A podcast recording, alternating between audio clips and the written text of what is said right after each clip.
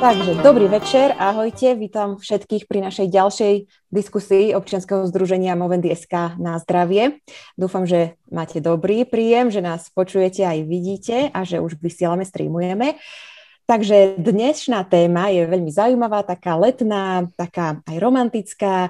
Budeme sa venovať téme láska bez alkoholu.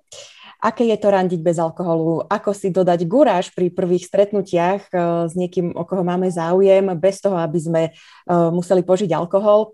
A preto sme si pozvali odborníčku na túto tému, koučku Katarínu Potúčkovú. Ahoj Katka, vitaj. Ahoj Ela, ďakujem pekne. No a je medzi nami aj Dalibor Herda, je to člen Združenia Moment SK, mladý človek, ktorý nám povie svoje praktické skúsenosti s randením. Ahoj Dalibor. Ahoj, ahoj. Som veľmi rada a ďakujem, že si e, prijal toto pozvanie, lebo takto mm. otvorene možno porozprávať o nejakom svojom ran, randení a milostnom živote tiež nie je jednoduché asi pre všetkých, takže to vopred oceňujeme. Uh, moje meno je Elena Koričanská, budem dnešnú diskusiu moderovať. Uh, vítam všetkých divákov. Pokojne nám píšte na našich hostí otázky pod live stream, pod video do komentárov na Facebooku. Priebežne ešte počas diskusie vás k tomu vyzvem. Budeme tie otázky od divákov dávať možno už aj počas diskusie, ale potom aj v závere. Uh, diskusia potrvá približne hodinku, čiže do, do takej 19. No a keby ste mali nejaké otázočky, ako som už povedala, píšte. Potom to všetko nájdete aj uh, v archíve na webe, aj v archíve na Facebooku, takisto ako uh, podcast a na YouTube, takisto, ak si dáte odoberať kanál um, Movendy.sk a naše diskusie na zdravie. Dobre, tak toľko k tým organizačným e, témam. Verím, že sa už pomaly pripojili aj ďalší diváci. A začneme teda tým, že si predstavíme najskôr Katku a tú tvoju profesiu, Katka. Ty si koučka. A to je síce už také pomerne známe v dnešnej dobe, ale predsa len poďme si to troška zadefinovať, čo to znamená, e, keď je niekto coach, aký je napríklad rozdiel medzi coachingom a psychologickým poradenstvom. Mm-hmm. Ja by som, keďže som síce vyštudovaná psychologička, ale venujem sa teda profesionálnemu koučovaniu, je táto otázka inak veľmi super a, a čo je dôležité si povedať, že za psychologom chodia väčšinou ľudia, keď si potrebujú sa poradiť a potrebujú povedzme diagnostikovať nejakú nezrovnalosť v ich mentálnom zdraví, že im niečo nefunguje, z niečoho sú príliš nešťastní. K terapeutovi ideme, keď už máme zadefinovanú nejakú psychickú poruchu napríklad, alebo chceme riešiť zranenia z minulosti, alebo riešime dysfunkčné správanie v nejakej miere. A ku koučovi chodíme, keď sa nevieme vymotať z nejakých situácií životných, hej, chceme ako keby si prevziať tú zodpovednosť za svoj život tak sa ideme s koučom porozprávať a coach, hovorí sa tomu, že nám tak svieti na rôzne, rôzne smery, pretože my sme, máme také tunelové videnie a vidíme len náš problém a coach pomáha, aby sme vyšli z toho problému a pozreli sa na tú situáciu komplexne a našli naše riešenie, ktoré je pre nás také najlepšie. No a ja v tomto smere som taký expert v neradení, expert v pozorovaní, načúvaní a reflektovaní toho, čo sa v tom procese, v atmosfére dôvery a v tom takom prostredí bezpečnom odohráva.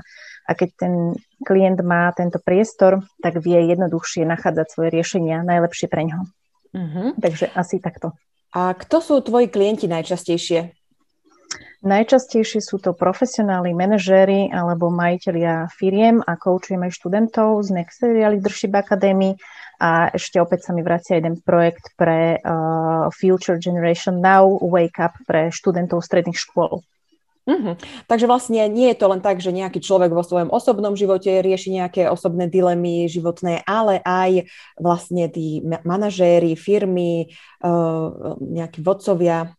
Tak. Takže aj ak nasledujú nejakí manažéri alebo ktorí by chceli zlepšiť eh, nejaké vzťahy alebo riešiť nejaké problémy na pracovisku, tak myslím, že je to viac ako žiadané však to koučovanie aj, aj v takýchto prostrediach firemných. Tak super, e, že sú takéto možnosti dnes. No a keď sa rozprávame teraz o tom, že láska bez alkoholu, tak radíš ľuďom aj v takýchto témach, v takýchto milostných problémoch alebo v nejakých takých vzťahových, osobných? Mm, neradím, pýtam sa. Prichádzajú aj z oblasti, povedzme, že nemajú vzťahový život úplne vysporiadaný, že príde človek, ktorý má problém, povedzme, v práci a skončíme pri probléme so, probléme so vzťahom. A niekedy ten alkohol sa pridruží, najmä keď prichádza povedzme k rozchodu alebo že je veľmi nešťastný, tak ten klient to priznáva, že niečo také sa tam deje, odohráva, ale mm, nie je to ako keby také, takéto gro. Tie vzťahy ako také voči iným ľuďom, respektíve partnerské. Tam ako keby som sa v tom vyvinula a neprichádzajú až tak veľmi často, ohľadom nevery, lebo chodievali klienti je takí, ale je to väčšinou o vzťahu k sebe, o takom sebavedomí, sebahodnotie, že sa vlastne dostávame cez tie situácie na tých pracoviskách, cez nejaké toxické pracovné prostredia, cez výhorenie a nefungujúce mentálne zdravie sa dostávame vlastne k sebe. A to je aj úlohou kouča priviesť toho klienta, ak to on sám chce, k samému sebe, čo on vlastne sám najviac potrebuje. Čiže ako keby ten sortiment možno zamerania alebo tých situácií, ktoré vznikajú, sú rôzne. S rôznymi problémami prichádzajú klienti. Uh-huh, to je veľmi zaujímavé. Dobre. A ešte teraz, keď, keďže máme tému o bez, bez alkoholu, hej, vlastne občianske združenie Moment SK propaguje spôsob života bez alkoholu a snaží sa popularizovať to, aby ten život bez alkoholu nebol považovaný za nejaký čudný a zvláštny a aby aj nepiť bolo normálne. Takže chcem sa spýtať aj teba takú osobnejšiu možnú otázku, či ty uh, požívaš alkohol, alebo si možno tiež sober človek, ako uh, túto ľudia v občianskom združení združení Movendy, že nepožívajú alkohol? Tak ja nie som proti alkoholu a požívam alkohol, ale priznám sa, že nejaký posledný čas, trvá to niekoľko mesiacov, asi minulého roka, mi alkohol nie, že mi nerobí dobre, ale proste uvedomujem si, že nie je to niečo, čo by, mi, čo by ma naplňalo, čo by ma štartovalo, skôr ma to obmedzuje a obmedzuje to môj taký vedomý a bdelý život. Takže som ho tak vedome vyčlenila a večer si napríklad dám radšej čaj. Alebo si urobím nejakú vodu, že nejako tak automaticky k tomu inklinujem, ale napríklad na oslave môjho syna, a teraz neboli cez víkend sa s kamarátmi, tak som si dala, ale bolo to také, že, že, že stačí. Že teraz viem, že už stačí a zasa mám obdobie, kedy môžem si hovoriť, že mám suchý február napríklad, aj keď je suchý jún, hej. Áno, Takže, teraz suchý júl. Tak, presne.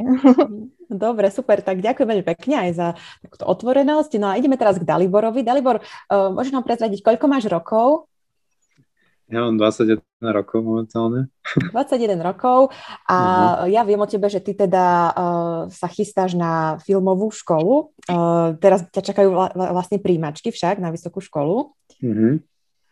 Takže vlastne ty ale už máš aj za sebou nejaké filmy, zrejme také študentské, alebo počas strednej školy si sa tomu možno venoval. Hej, a... ja, som, ja som bol priamo na, na filmovej strednej škole. Predtým. Na filmovej strednej škole si študoval, mm. čiže tam, tam ste sa tomu venovali. Takže máme tu medzi nami filmára a možno, že jedného dňa budeš aj verejne veľmi známy filmár, držíme ti v tom palce, aby si bol, neviem, chceš byť režisérom, scenáristom? Uh, hej, ako ja už v princípe až možno tak trochu aj som, režisér a scenarista. Áno. Už režirujem nejaké reklamy, nejaké krátke filmy, takže stále, stále to niečo ako keby o, je a niečo sa stále buduje. Áno, v podstate už pôsobíš v tejto sfére. Uh, ty si nakrutila nejaké filmy o, a práve aj o vzťahoch, tak nám môžeš trošičku priblížiť, aké sú to filmy, čo sa tam v nich rieši? OK, OK. Uh, no tak taký asi najväčší náš festivalový film tak to bolo, to sa volalo, to sa volalo Vrať to. A princíp bol v princípe taký, že čo keby, že môžeme stlačiť tlačítko a to tlačítko by vrátilo našej nejakej obľúbenej osobe pozitívne spomienky o nás. To znamená, že keď, že keď je človek, ktorý povedzme, ktorý je sklamaný z toho, že mal rozchod s nejakou babou, tá baba v tom vzťahu úplne nefungoval, povedzme, bol viac taký egocentrický, že myslel na svoju robotu a podobné veci. A potom našiel vlastne tlačítko, ktoré keď stlačil, tak ona sa vrátila, aj keď ho vlastne nemala úplne rada. Hej. Takže toto bola takáto premisa, že čo by sa stalo, keby že môžeme vrátiť niečo, čo je v princípe nevrátiteľné a konkrétne romantický vzťah. Hej. Mm-hmm. Um, a, a potom celkovo tento film bol vlastne o úprimnosti vo vzťahu, lebo potom sa zistilo, že to tlačítko tam má viac ľudí. A, a to ma vlastne tak toto ma tak zaujalo, že, že, mm-hmm. že čo by sa vlastne stalo, tak to, to bol taký prvý film o, o vzťahoch. A teraz taký, taký, čo som natáčal teraz, tak bol o vyrovnávaní sa o, so, povedzme, mm, s nejakými emóciami takže, takže tam v tom filme behala taká baba, o, ktorá, o, ktorá sa ktorá pripomínala nejaké moje staré ako keby emócie, ktoré som ku nej ako keby v tom filme cítil. A celý ten film bol o tom, ako keby sa postaviť tomu prísť skutočne za to babou, že nežiť iba v tej predstave, prísť skutočne za to babou a skutočne si to ako keby vyriešiť o, osobne o, a otvorene rozprávať o tých pocitoch a tým pádom si to vyriešiť. A na základe tohto, keď si ja vyrieším tie svoje pocity, tak som videl potom aj v tom filme o, v princípe problémy môjho otca, ktorému zomrela manželka v tom filme.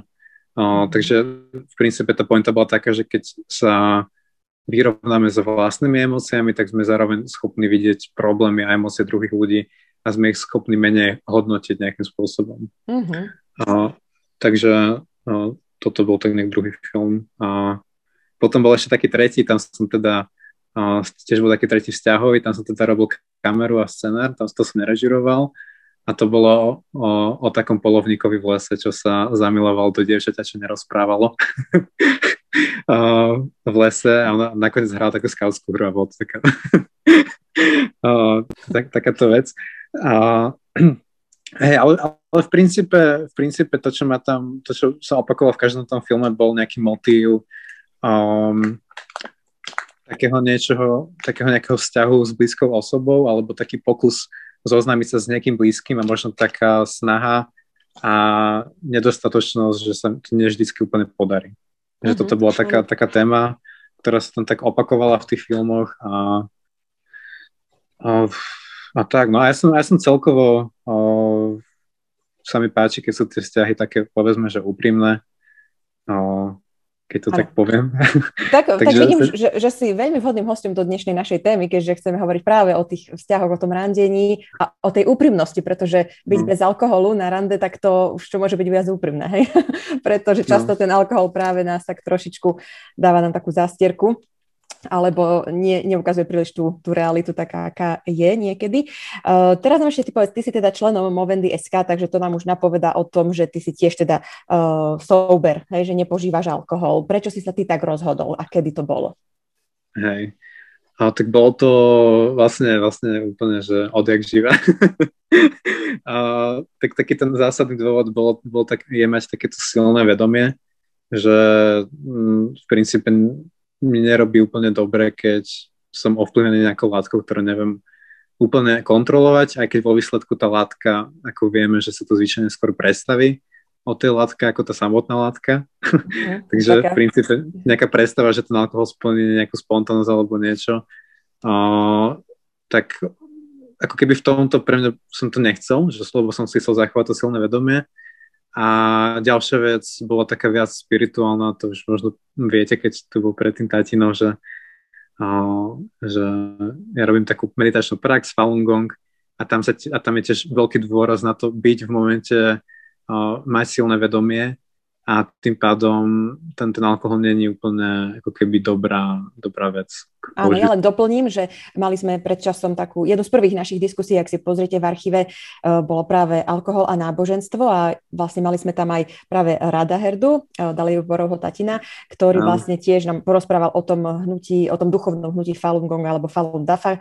Hovoril tam o tom, o tých princípoch, prečo praktizujúci tohto hnutia alebo tohto cvičenia uh, teda nepožívajú alkohol a myslím, že už aj ty si tu použil takéto pojmy, že to silné vedomie a takéto, takže to pochádza asi odtiaľ, ale rozumieme si. Dobre. Áno, hej. Ale je to, je to v princípe taká univerzálna vec, že v princípe byť v momente, hej, že taký princíp, ktorý pozná o, veľa ľudí asi a mať také vlastné slobodné rozhodovanie v princípe, že si myslím, že to je veľmi o, ako kompatibilné, alebo ako to povedať, že to nie je nejaký, nejaký Áno, áno, hej dáva to aj, aj zmysel, aj, aj logiku, no. naozaj. Dobre, fajn, tak uh, teraz ešte keby si nám povedal, ako ty uh, tráviš uh, svoj voľný čas s rovesníkmi, alebo takisto aj s dievčatami, keď na randení a podobne.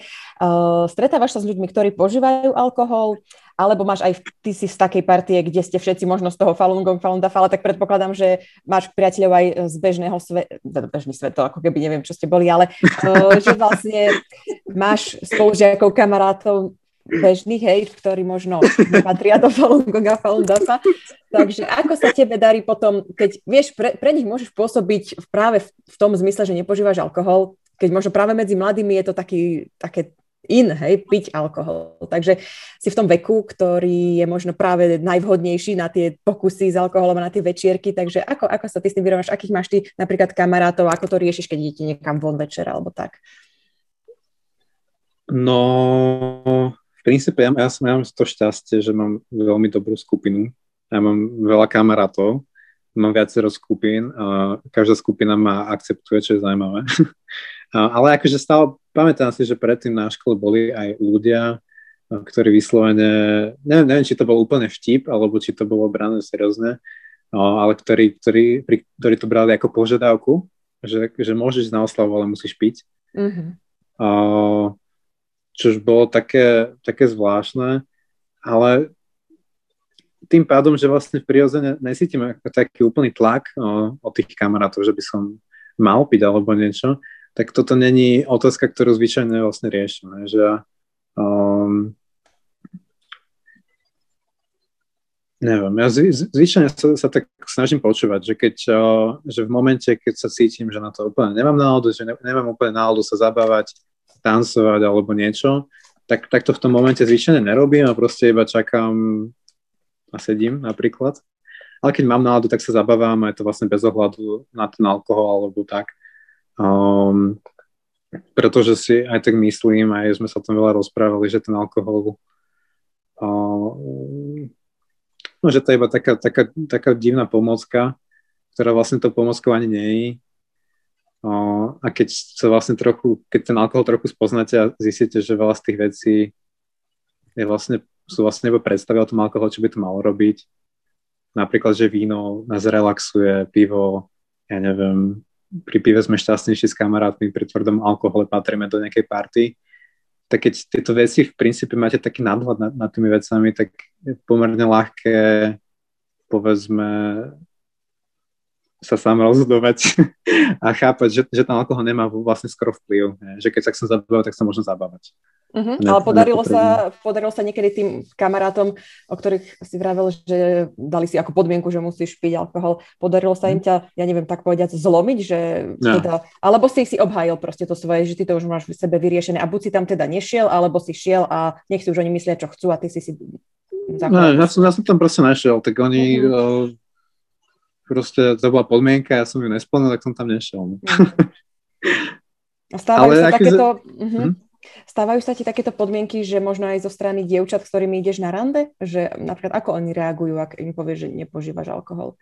To sa ešte nestalo. Že by, že by, že by odišla alebo ne, neprišla na rande kvôli tomu, že, no, že pijem alkohol. že nepijem alkohol. Raz, raz, sme, raz sme to riešili, že, že ona si dala nejakú kavičku, kde bol alkohol alebo niečo také. Uh-huh. Uh, a ja som si nedal. Uh, ale v princípe toto, toto nebolo nikdy úplne takým predmetom. Ale ja si myslím, že, že to je aj kvôli tomu, že uh, že to moje prostredie je pomerne že si možno privolávam takých ľudí do toho svojho okolia, mm-hmm. ktorí sú možno trochu podobní ako ja. Tým nemyslím, že sú úplne sober, ale tým skôr myslím, že možno majú také, také uvažovanie, pri ktorom to chápu a prirodzene ma to asi ako keby dáva k takým ľuďom, si myslím. Že, že si viem predstaviť, že sú také skupiny, ale ja do nich asi úplne nepatrím. No, mm-hmm. Super. Ten alkohol na tom rande, na randení a mm, pri tom stretávaní sa možno ešte s človekom, ktorého ešte len spoznávame, pomáha mm. ľuďom často, alebo teda myslia si, že im pomáha odburavať ten stres, e, ktorý je možno tá tréma, hej, prirodzená pri tom, keď chcete zaujať e, ten naprotivok. Ako si teda ty dodávaš možno gúraš, keď ideš na rande, alebo keď sa stretávaš s dievčatami?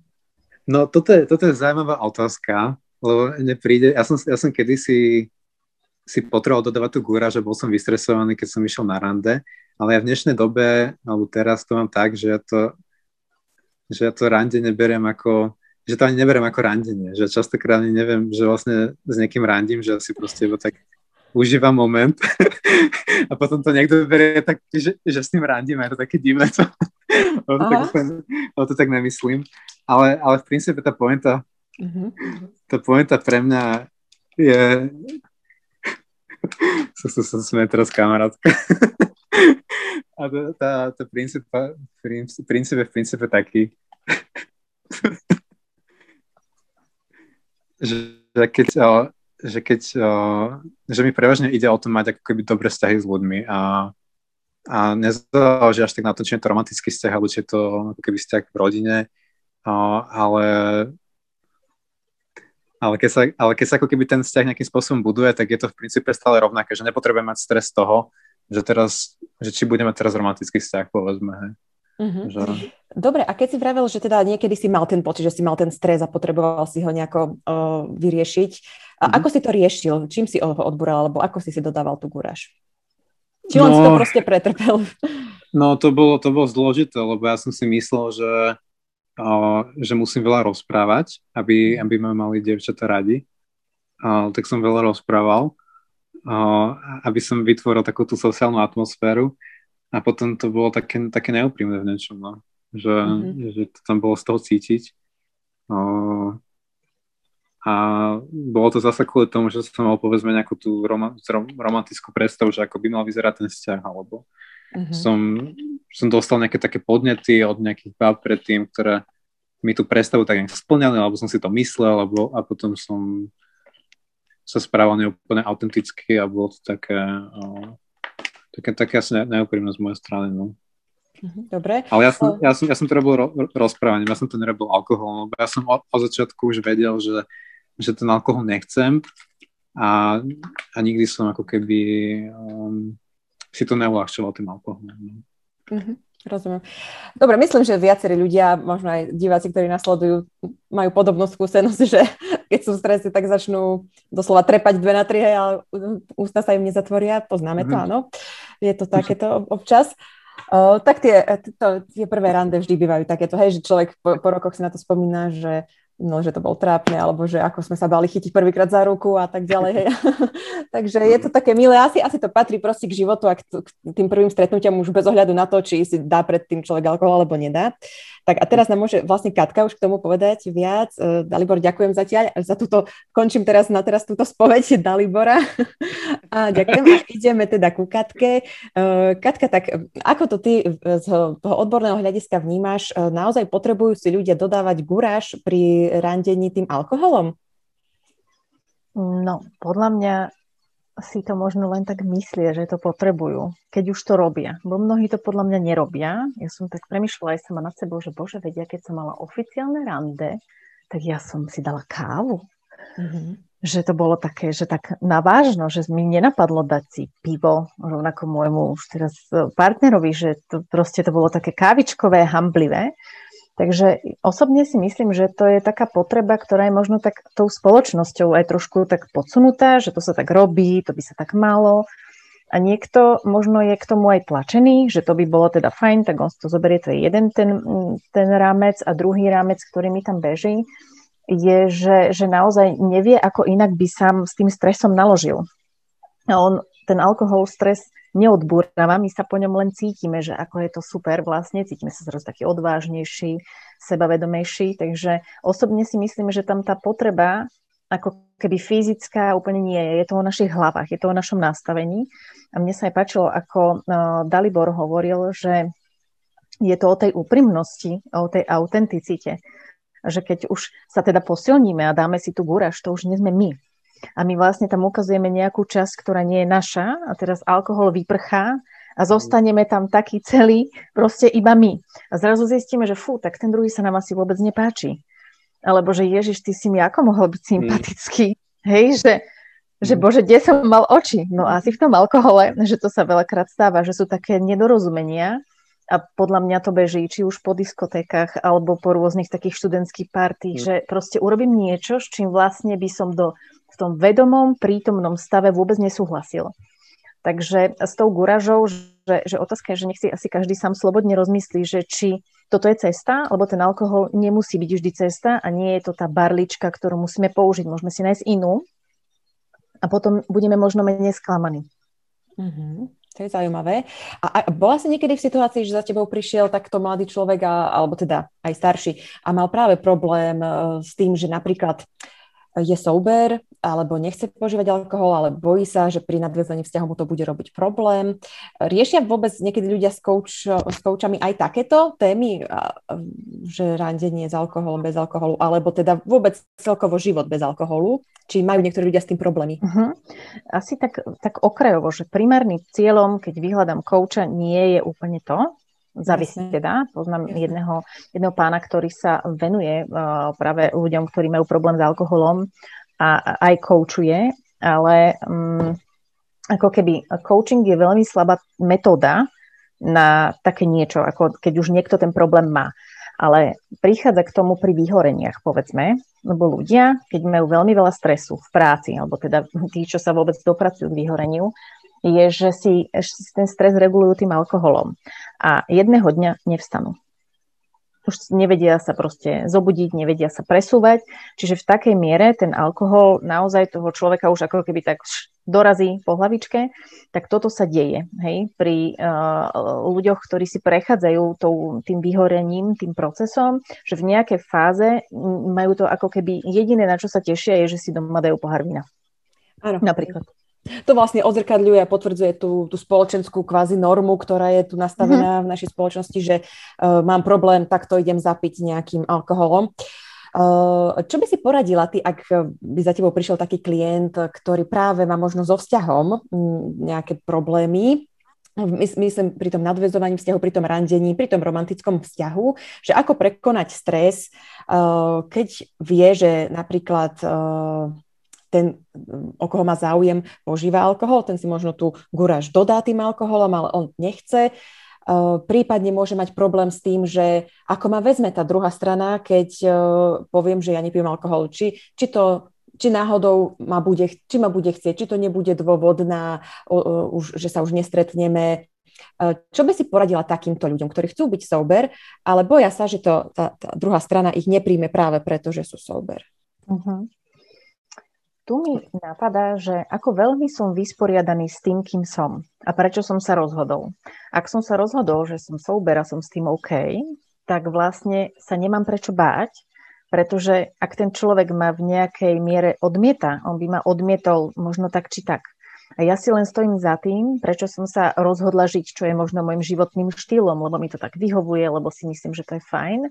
A tu vnímam ako takú dôležitosť, že, že postaviť sa za seba postaviť sa za seba a veľmi odvážne a ísť asi tak úprimne do toho. Ja nie som v tomto, že expert úplne v radení, ale také zamyslenie sa pre človeka, ktorý nad tým naozaj uvažuje, že kvôli čomu vlastne ja chcem tak zapôsobiť na toho niekoho, kto síce pije a vôbec to neladí s môjim životným štýlom, že kvôli čomu to ja vlastne chcem.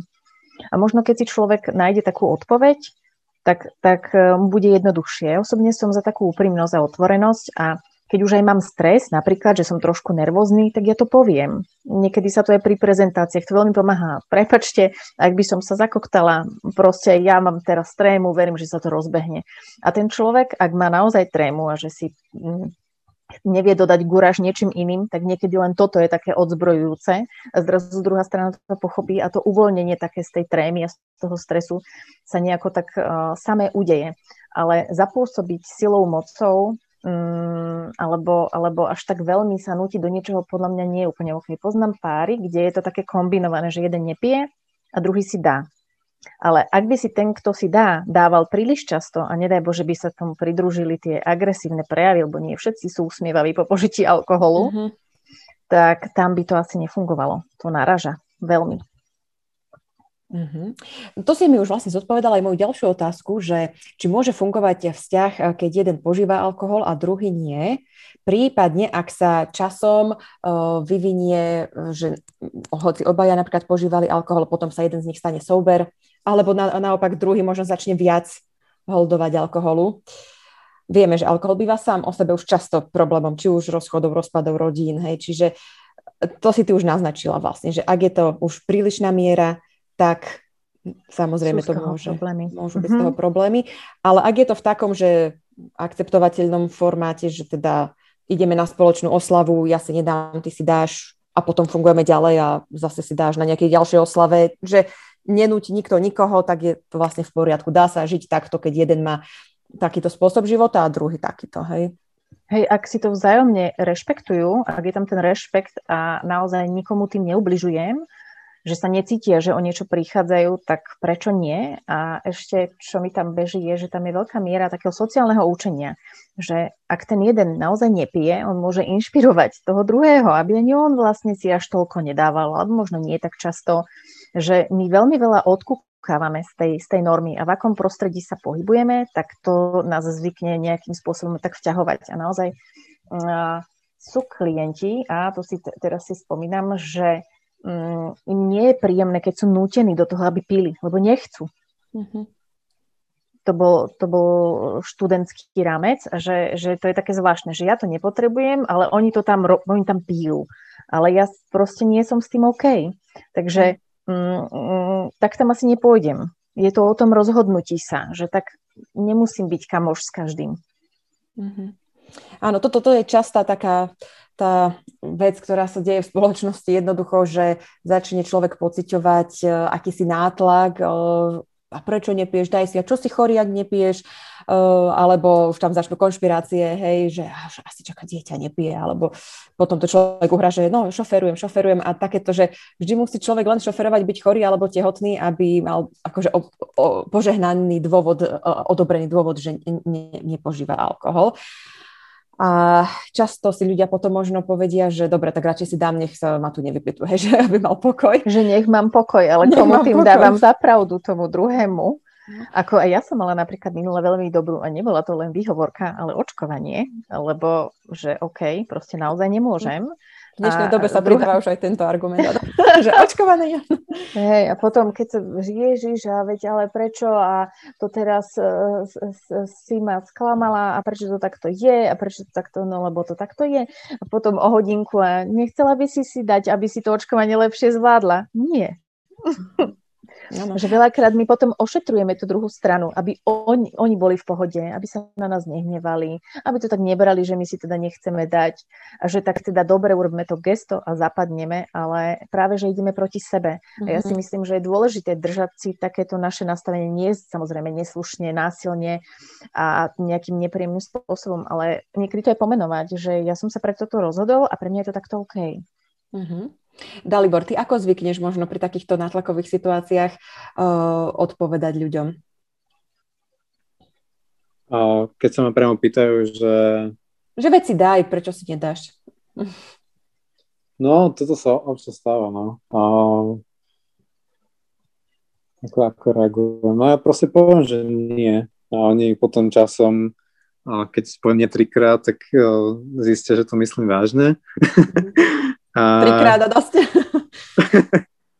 a potom, potom už mi neponúka. Ale nik, toto je zaujímavé, lebo niektorí ľudia, ktorí povedzme predtým, že už vedia o nich, že pijú, tak oni povedia nie, ale stále im to núkajú, pretože vedia, že oni si niekde ako keby možno chcú dať, alebo predtým s nimi pili, alebo tak. Uh-huh. Ale ja keď som ako keby, keď sú na mňa zvyknutí, že ja nepijem, tak oni sa už prestávajú pýtať reálne, alebo sa spýtajú tak zo srandy, ale oni už keď majú toho človeka nejak zaškatulkovaného, tak už to potom uh, tak už je to potom pomerne také ľahšie, no. A ty si niekedy v živote ochutnal alkohol? Napríklad pripil si si s niekým niekedy, alebo teda podarilo sa niekedy niekomu ťa presvedčiť, aby si si dal? Alebo si sa sám preto rozhodol, tak? No pre, presvedčiť nie, ale už som ochutnal akože menej ako glk, akože úplne takže na jazyk, že čo to vlastne je. A, to bolo, to som bol s kamarátmi niekde na Luke a to som ich nesol uraziť. A...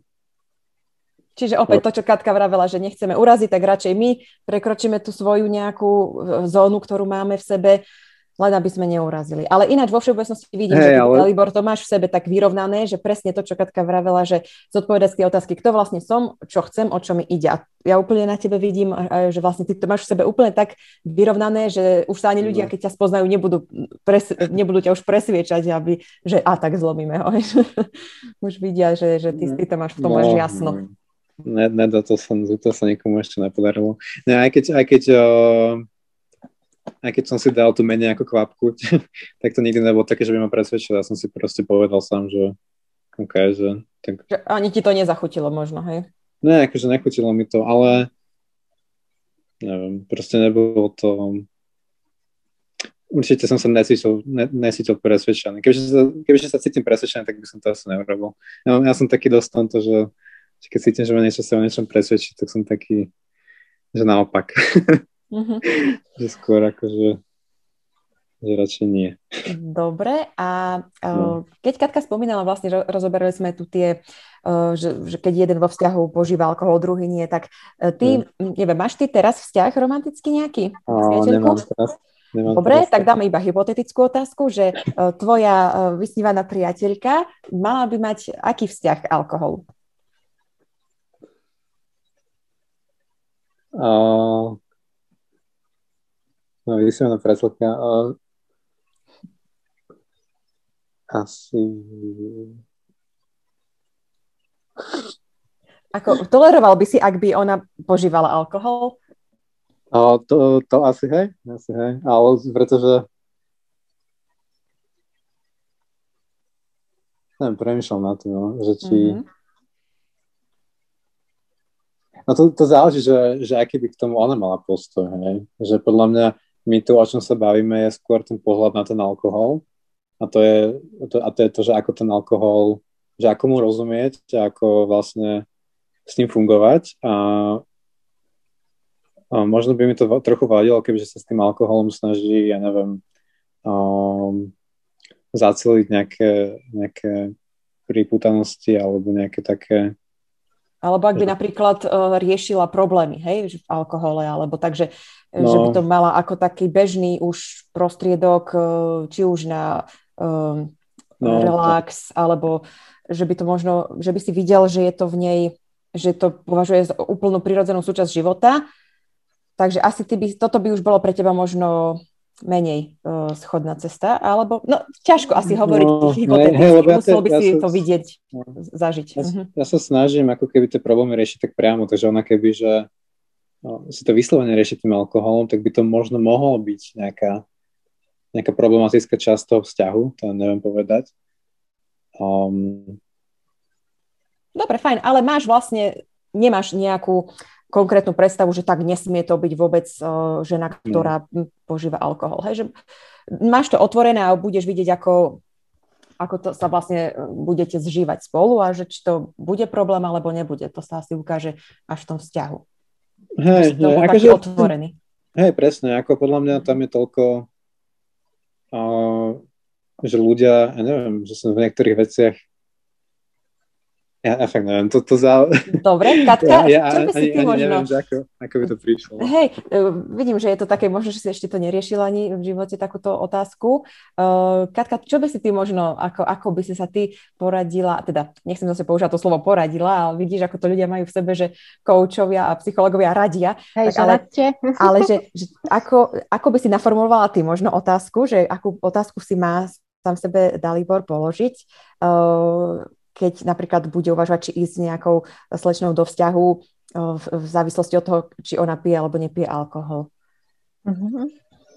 Že asi, um, či mu to vôbec prekáža, lebo niekedy uh, je to také, že niektoré aj povedzme vlastnosti, ktoré ten náš partner má, sme ochotní ich nejako tak prijať, lebo ani my nie sme úplne dokonali. A ak to zaradí len k nejakej časti, že OK, ten človek má tieto pozitíva a tu na, povedzme, je ešte ten priestor, kde to nie je úplne s tým, ako by som si to predstavila, ale rešpektujem to a akceptujem to, tak ak mám takto, um, prečo nie? tak sa opäť vrátiť k sebe, že čo ja od toho vzťahu očakávam a čo chcem, aby som v ňom mal a čo tam už nechcem mať. Že mať také ujasnené, lebo sú typy, ktoré proste chodia na rôzne žúrky, párty a sa odviažu že do rána. Do rána potom si nepamätajú, ako prídu domov. Hej? Čiže uh, to podľa mňa um, každý si zažije v tom svojom živote, že kde je tá jeho hranica, za ktorú už nechce ísť. A asi to majú aj mladí ľudia spoznávať, že čo vlastne chcú.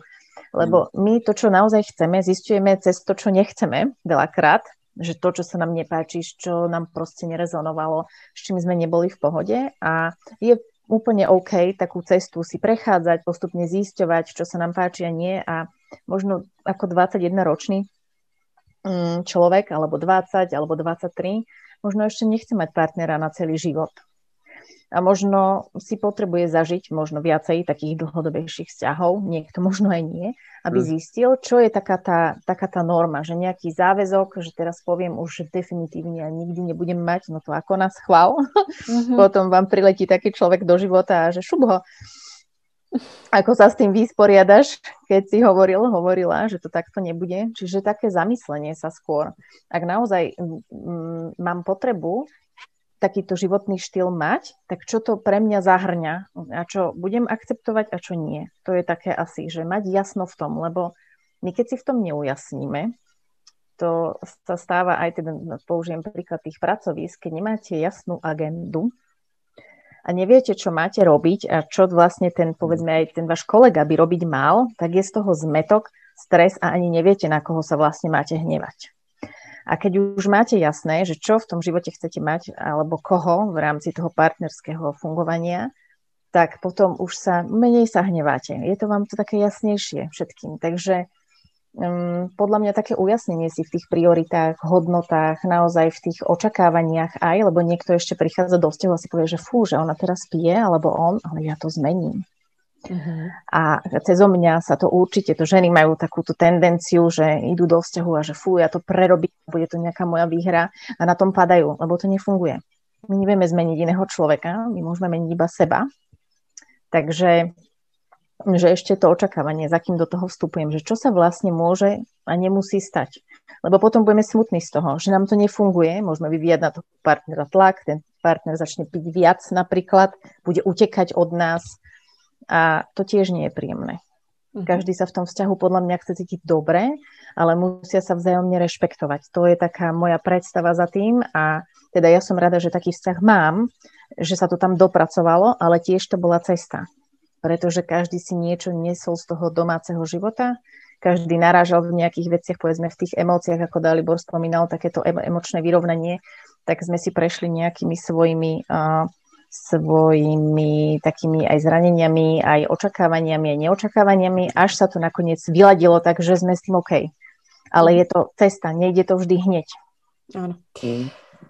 Dobre, eh, ja ešte by som dala takú výzvu našim divákom, eh, keď sa chcete niečo spýtať našich hostí, tak pokojne nám píšte do komentárov. Zatiaľ nám prišla otázka od Kristýny, eh, otázka na Katku a to sa vlastne, vlastne ešte Kika vracia k tomu, čo sme hovorili v úvode, keď si nám Katka rozprávala, že čomu sa venuje, že pracuješ mm-hmm. aj so študentmi, tak Kristýna sa pýta, že či aj študenti zažívajú podobné situácie, ako opísal Dalibor, že by niekde neboli vítaní, ak niečo neurobia. To, čo Dalibor spomínal, že mu povedal, povedali, že podmienkou je, že musí si dať alkohol na nejakej party.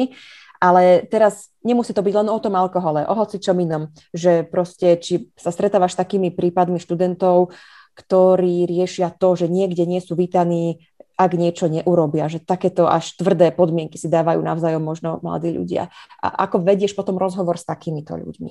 Uh-huh. No priznám sa, že až takýto nejaký nátlakový extrém sa tam asi nevyskytoval skôr v zmysle, že uh, my ľudia sme takí šikovní, že my si ten nátlak vieme na seba spraviť aj sami, že k tomu niekedy nepotrebujeme iných ľudí, že si vystačíme úplne a že mm-hmm. si mhm. povieme, že fú, tak keď nesplním očakávania, nedostanem sa napríklad na túto školu, že mm, neurobím napríklad tento projekt, alebo čo ak by som si dal pauzu vo vzdelávaní, tak z toho si zvyknú tí ľudia vytvárať tlak. Ale pri tom alkohole až tak veľmi priznám sa, že sa to veľmi neriešilo. Že s Dobre, nemusí byť vôbec téma alkoholu, ale nejakého iného akéhokoľvek iného problému. Mhm. Tie hranice, tie hranice, hranice. takéto, že, že, že ich niekto prekračuje tým študentom v nejakej miere a nevedia to uchopiť. Oni nevedia, že už je to za, len sa cítia, že sú vystresovaní, že niekto od nich chce mm. niečo, s čím oni nesúhlasia. A mhm. nevedia sa niekedy až brániť, potom sa s tým trápia, lebo chcú vyhovieť. Znova je tam o tom, že chcem vyhovieť. Chcem, aby tá druhá strana ma mala rada. Hej? Že zabudáme na seba, lebo chceme, aby tí iní boli spokojní. A to nás potom takto vráti a znova to začne potom u nás a sme v takom zaciklenom kruhu a nevieme sa z neho vymotať. Čiže v tom koučovaní sa vlastne dostávame k tomu, že čo chcem ja naozaj a potom ten človek vie vystúpiť a dostane sa z toho vystresovaného cyklu, v ktorom sa ocitol ani nevie ako, lebo sme Eh, tlačení očakávaniami rodičov, nejaké očakávania sú zo školy, teraz niečo od nás chcú kamaráti, aby sme nejakí boli, aby sa s nami kamošili. a, a niečo ešte očakávame od seba aj my. Napríklad, že sa dostaneme na nejakú školu a že do keľu ono to úplne nevyšlo. Čiže v takýchto rôznych oblastiach tí študenti sa s tým potýkajú, čo však ja tam vnímam a čo je pre mňa fascinujúce, že táto generácia mladých študentov je taká iná, ako sme boli my. Mám pocit, že sú viacej uvedomeli, viacej vnímaví voči tomu, čo sa deje okolo a vedia sa tak vymedziť. Aj možno by som povedala, že že rýchlejšie vedia napredo, napredovať aj v tom koučovaní, vedia pomenovať, že, že čo je to, čo s nimi rezonuje. Že keď dostanú ten priestor, to ticho a tie otázky, tak oni si to nachádzajú. Že už nehľadajú, že ako to neurobia, ale hľadajú, ako sa z toho dostanú von. A to je pre mňa také čarovné. Že toto sa tak deje, že mm, tam vnímam taký rozdiel, keď niekedy si, si možno tak mentálne v mysli porovnám, že, že akí klienti asi, že čo ich trápi a ako sa cez to dostávajú, koľko im to asi trvá. Tak pri tých študentoch mám pocit, že tá cesta je iná. Mm-hmm. Dobre. Ja by som možno ešte dodal, keď môžem, Jasne. že za osobnej skúsenosti poznám tiež, že, že častokrát som ako keby cítil takéto požiadavky na seba, ale častokrát tie požiadavky ani neboli priamo vypovedané mojimi kamarátmi, ale bol to skôr nejaký môj vlastný štandard, že aký by som ja mal byť. Hej? Že, to, že to bol skôr sú to časti taký možno aj môj výmysel, že ako by som ja, ja som mal správať, aby ma ostatní ako keby akceptovali v tej skupine a nebolo to priamo ako keby niekým povedané a možno naopak, keby že tú požiadavku nemám, tak, tak som ako keby autentickejší v tom a vlastne by možno boli aj tí ľudia radšej. Hej? Takže častokrát to vychádza z takej predstavy, že aký by som ja mal byť pre mňa. Mm-hmm. Rozumiem. Aj by som to, ešte ano? k tomu doplnila, prepač Ela, že je tam taká tá miera tej sociálnej želateľnosti, že čo až všetko musím spraviť, aby som tu zapadol, aby mm. som bol taký, taký prijatý, aby ma chceli, že častokrát sa, sa boja ľudia mm-hmm. ukázať sami seba, lebo že veď ma odmietnú. Tak plníme očakávania, snažíme sa a sme nespokojní. Uchádza nám tá radosť zo života, netešíme sa, že sa vieme dostať do takého kruhu, v ktorom sa točíme, točíme. Jedna moja klientka tomu tak pekne povedala, a, že ako škrečok. Mm-hmm. V určitom. Len teda ona to mala v inom význame, ale že škrečok beží v tom koliesku, tak častokrát aj my tam bežíme v tom koliesku očakávaní Áno, čiže človek sa bojí toho možno nejakého odmietnutia. Uh, a keď to nadviažem na tú tému vzťahov a randenia, tak uh, aj túto práve. To často býva v tom, že človek sa chce zapáčiť, uh, byť prijatý, nebyť odmietnutý, nemať zlomené srdce, vyhnúť sa tomu za každú cenu, hoci tie rozchody a možno, že to, tie zlomené srdcia sú niekedy aj nevyhnutnou súčasťou toho, aby človek aj napredoval v tom emocionálnom živote ďalej. Uh. A, ale opäť tie rozchody. To by som sa chcela pristaviť pri tejto téme, že opäť rozchod a človek, ktorý to rieši možno práve aj alkoholom, keď, keď sa takto trápi a nemusíme to teraz vzťahovať len na vzťahy a, a riešenie rozchodu, ale akýchkoľvek iných trápení v živote človeka, človek teda zvykne siahnuť po alkohole. No, a, takže Dalibor, ty keď eh, si už zažil v živote nejaké sklamania z lásky, zlomené srdcia, zlomené srdce, eh, ako si to riešil, ako si sa s tým vysporadoval? Ty, keďže vieme, že nepožívaš alkohol, tak čo si ty riešil? Ako, ako si to riešil? Hmm. Ja som v prvom rade, ja som sa snažil ako keby prijať tie emócie, lebo ja som mal kedysi viac takú tendenciu, že toto by si nemal cítiť, pretože je to nelogické, alebo že to nesedí k tomu, čo si aký by si mal byť, alebo čo, hej. Takže prv, a potom to nefungovalo samozrejme, lebo tie emócie boli ešte silnejšie ako predtým. Takže v prvom rade som si na tom tak uvedomil, že prijať o, emócie, aj keď sú, povedzme, nelogické, aj keď to je veľmi blbý, blbý pojem, že nelogické. o, takže, takže, takže toto bol, to, toto bol taký základ, že prijať o, emócie, takže kľudne sa možno aj, ja neviem, vyplakať, alebo o, byť chvíľu nahnevaný, alebo tak pretože aj tak potom mám skúsenosť s tým takú, že aj keď si tým prejdem, tak sa to telo takým, tak nech upokojí a potom už vie aj tak povedzme, že racionálnejšie premýšľať a že už ako keby, že keď to telo dostane taký súcit a, v podobe vypočutia tých emócií, a, tak, tak to pomerne funguje.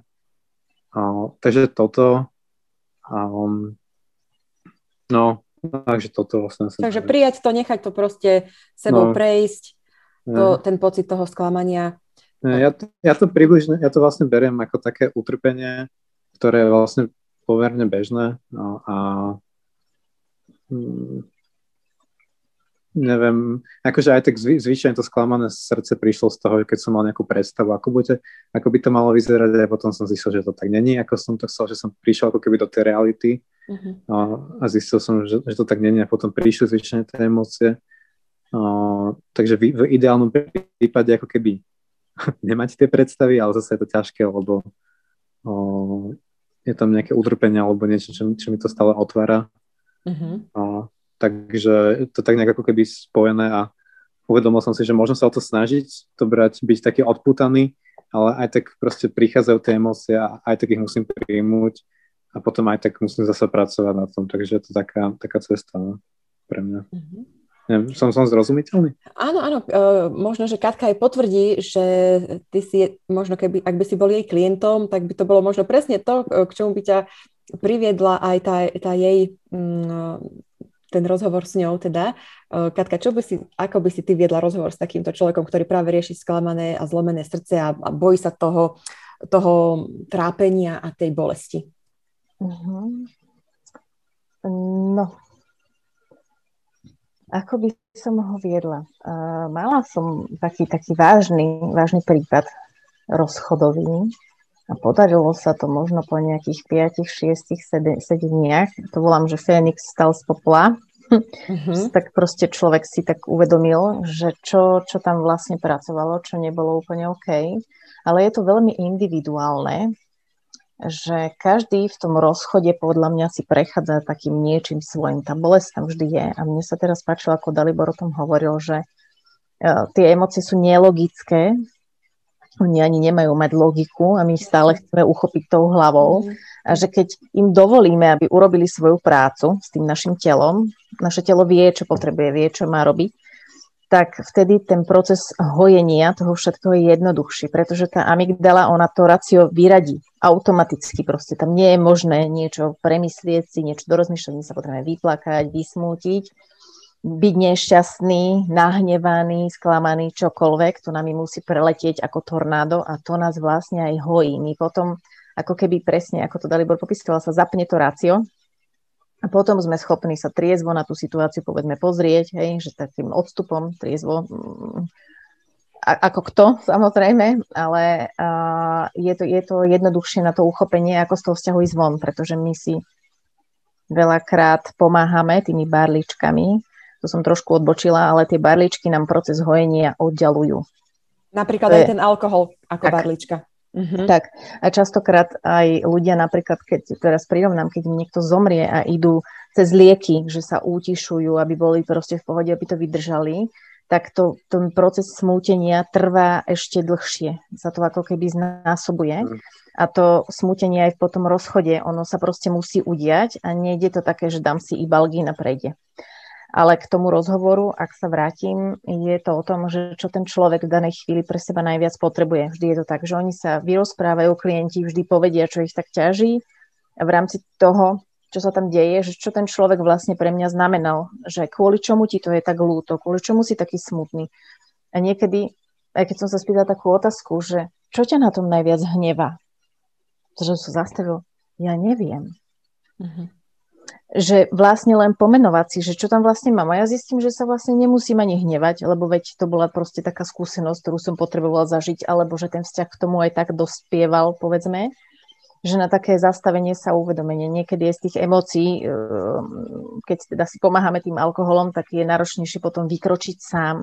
Čiže ja čo by som aj poradila, že ak niekto naozaj si prechádza rozchodom, možno má problém a necíti, že tí kamaráti mu pomáhajú tým svojim pochopením, nech si pýta pomoc. Je to OK. Na mnoho vecí proste potrebujeme byť s niekým, s niekým to zdieľať a rýchlejšie ten proces hojenia a uzavretia tej kapitoly možno nefunkčného vzťahu sa uzavrie a môžeme ísť ďalej.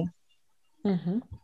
Veľmi zaujímavo rozprávaš a teraz mi tak napadlo, že možno aj preto je v tej našej spoločnosti ten alkohol taký všade prítomný a aj ako bežná, bežný prostriedok na utišovanie bolesti nejakej vnútornej, emocionálnej, že zároveň tu platí, alebo dlhé roky to tak bolo, že len nepreukázať svoj hnev, svoj strach, svoje zranenie, len byť stále v pohode, v poriadku a keď už nie som, tak pozor, to je zlé a teraz to je veľmi zlé, keď teraz sa necítim dobre a teraz to musím rýchlo nejako akože dať späť, tak alkohol mi pomôže, idem sa dať e, do nálady alebo čo, že v podstate ten, ten stav, že v našej spoločnosti je ten alkohol taký znormalizovaný, v podstate len reaguje na ten možno nesprávny, výchovný a neviem aký systém, keď všetky tie pocity sa e, utlmujú a musíš to mať takto a takto a inak nie a nesmieš preukázať, že sa hneváš, nesmieš preukázať, že si zranený a ak, ak si sa s niekým rozišiel, tak to si slaboch a ty nesmieš byť sám, prečo si sám,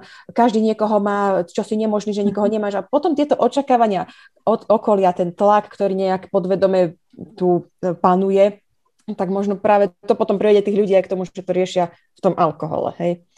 Že tak mi to teraz napadlo, v podstate, keď sa človek často zamýšľa nad tým, že prečo ten alkohol vlastne je taký populárny, hej? Lebo možno práve mm. takéto aj, aj skryté veci človek rieši ním.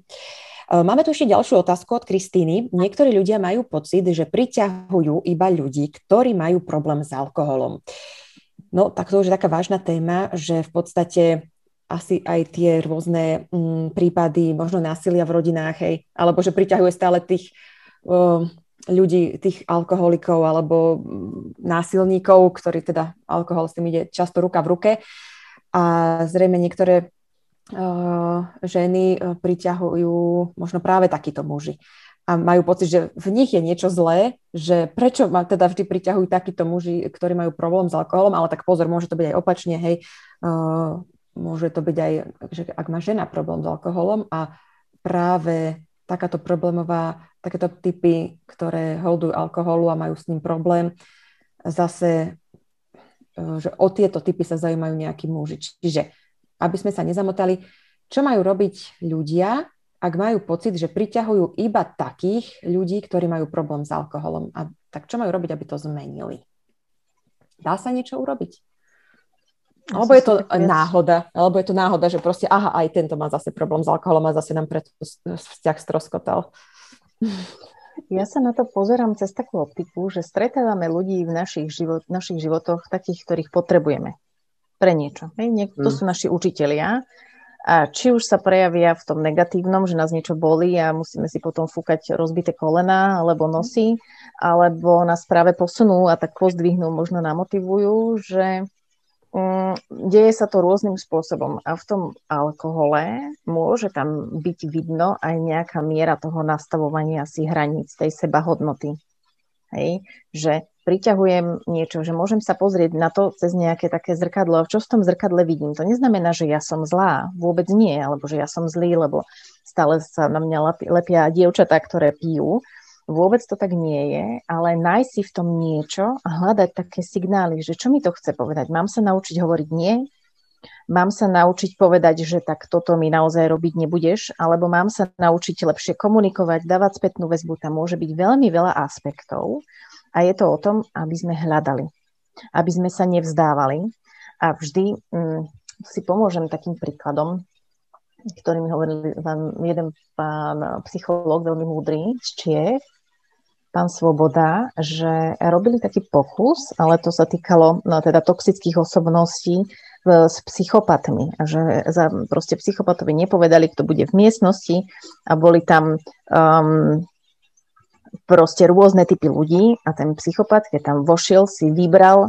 tú obeď, ktorá bola najslabšia. Proste on nevedel, že to je človek, ktorým nejako najslabšie funguje a vychádzajú z toho, že aj mo- strach má nejaké svoje molekuly a títo ľudia ho cítia. Čiže aj ten človek, ktorý má problém s alkoholom, môže cítiť nejakú tú obeď cez uh, práve takúto ženu alebo mhm. muža a že niečo si tam ako keby potrebuje nejako kompenzovať. Takže ak je toto pomôcka na také zamyslenie, tak môže to niekomu pomôcť. Verím, že pomôže, lebo naozaj sú, sú typy, ktoré sa s takýmito vecami alebo teda ťažkými situáciami v živote stretávajú a teda nie je to príjemné, pretože tam už to hraničí aj s tým uh, týraním, zneužívaním. Mm.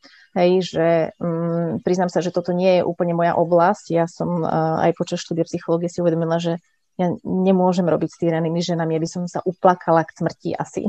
Mm-hmm. som to tak veľmi som to prežívala, ale naozaj pre tú ženu je to, že postaviť sa za seba, hľadať tú hodnotu, kde som ja, kde je ten muž a kvôli čomu som s ním, čo mi on dáva, naplňa. Hej? Lebo tam možno nemusí to byť o alkohole, možno je možno mi niečo kompenzuje zo strany toho otca. Také nevedomé mechanizmy tam kľudne môžu bežať. Čiže je to o tom, že ak také niečo sa deje, nie som s tým OK, hľadám pomoc určite vždy hľadať pomoc a ona sa niekde nájde. A keď si človek chce pomôcť, tak sa mu tie dvere otvoria, ale keď si nechce, tak je to všetko takto zavreté. Takže určite by som poradila, že nezostávajte s tým problémom sami. Mm-hmm. Veľmi dôležité. Super, no. Tak uh, verím, že aj vďaka tomu, že sa teraz aj viac stále hovorí o tom, o tej potrebe vyhľadať či už uh, psychologa alebo uh, kouča, ako si napríklad ty, Katka. Mm-hmm. Takže Uh, ja sa tiež teším, že je to dnes už také populárnejšie, ako kedysi to bolo nemysliteľné, aby človek išiel s niečím za psychológom. Tak aspoň v tomto je fajn, že už sa búrajú tie stereotypy. Veríme, že aj v tom, že aby si človek nemusel na každom rande dávať alkohol, že už to bude tiež viac tolerované a že už nebudú všetci si ťukať na čelo, že ty si nejaký divný, keď si nedáš alkohol. Takže ďakujem vám veľmi pekne za dnešnú diskusiu. Bolo to veľmi zaujímavé.